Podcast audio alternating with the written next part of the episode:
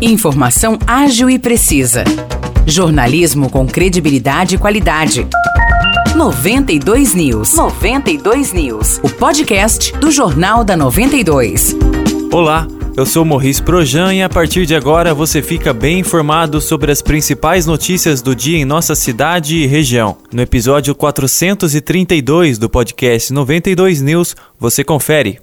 A Prefeitura de São João da Boa Vista liberou, na segunda-feira, a circulação de veículos no trecho da estrada vicinal José Rui de Lima Azevedo, que passou por obras de duplicação. A estrada liga São João a Santo Antônio do Jardim. De acordo com o diretor do Departamento de Segurança e Trânsito, Ulisses Brandão Ribeiro, as obras no local estão na reta final, uma vez que ainda estão sendo feitas modificações nas calçadas. Mas a parte viária está concluída, o que possibilita a liberação do trânsito. A prefeita Terezinha informou que também está previsto o recapeamento de toda a estrada vicinal José Rui de Lima Azevedo. A obra será realizada em parceria com o governo do estado de São Paulo. Além disso, a prefeita anunciou que as obras das casas populares do Jardim Nova União serão entregues no mês de maio.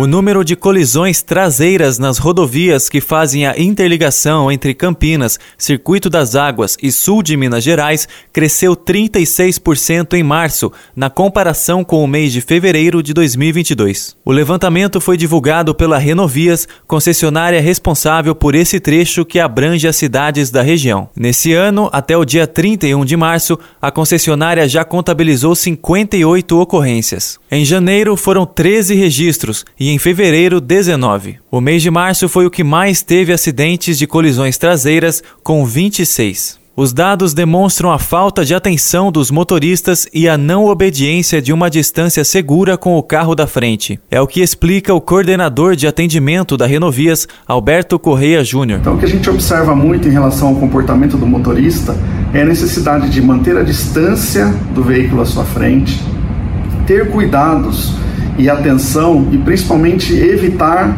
o uso de telefone celular, né? O simples fato de você observar uma mensagem que chegou no seu celular já é o tempo suficiente para você se distrair e ocasionar um acidente.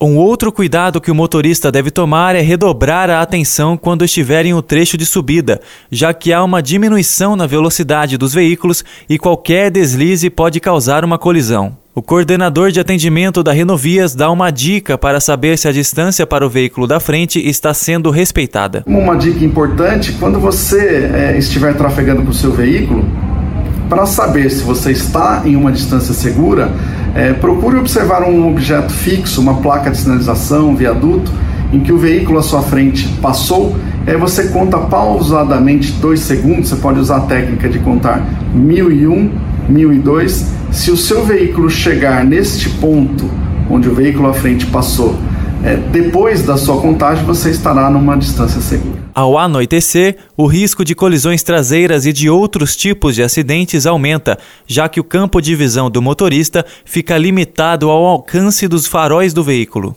A mesma coisa acontece em condições climáticas adversas, como chuvas. Nesses casos, é fundamental que o motorista trafegue a uma velocidade menor.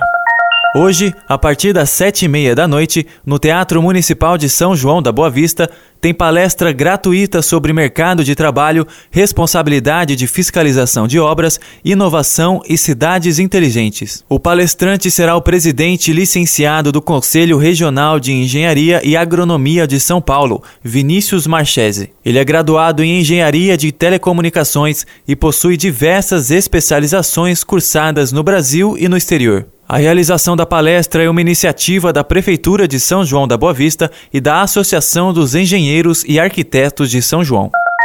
O Centro de Saúde de Aguaí ficará aberto hoje até às 8 horas da noite para a aplicação da vacina tríplice viral e da gripe influenza. A tríplice viral contra o sarampo, a rubéola e a cachumba é destinada a crianças de 6 meses a 5 anos de idade e a profissionais de saúde. Esses dois públicos também já podem receber a vacina contra a gripe influenza. Idosos com mais de 60 anos de idade e mulheres que deram à luz há no máximo 45 dias também estão autorizados a se vacinar. Vale destacar que a aplicação da tríplice viral e da vacina da gripe ocorre também nas unidades de saúde de Aguaí, das 7 horas da manhã até as 4 horas da tarde, de segunda até sexta-feira.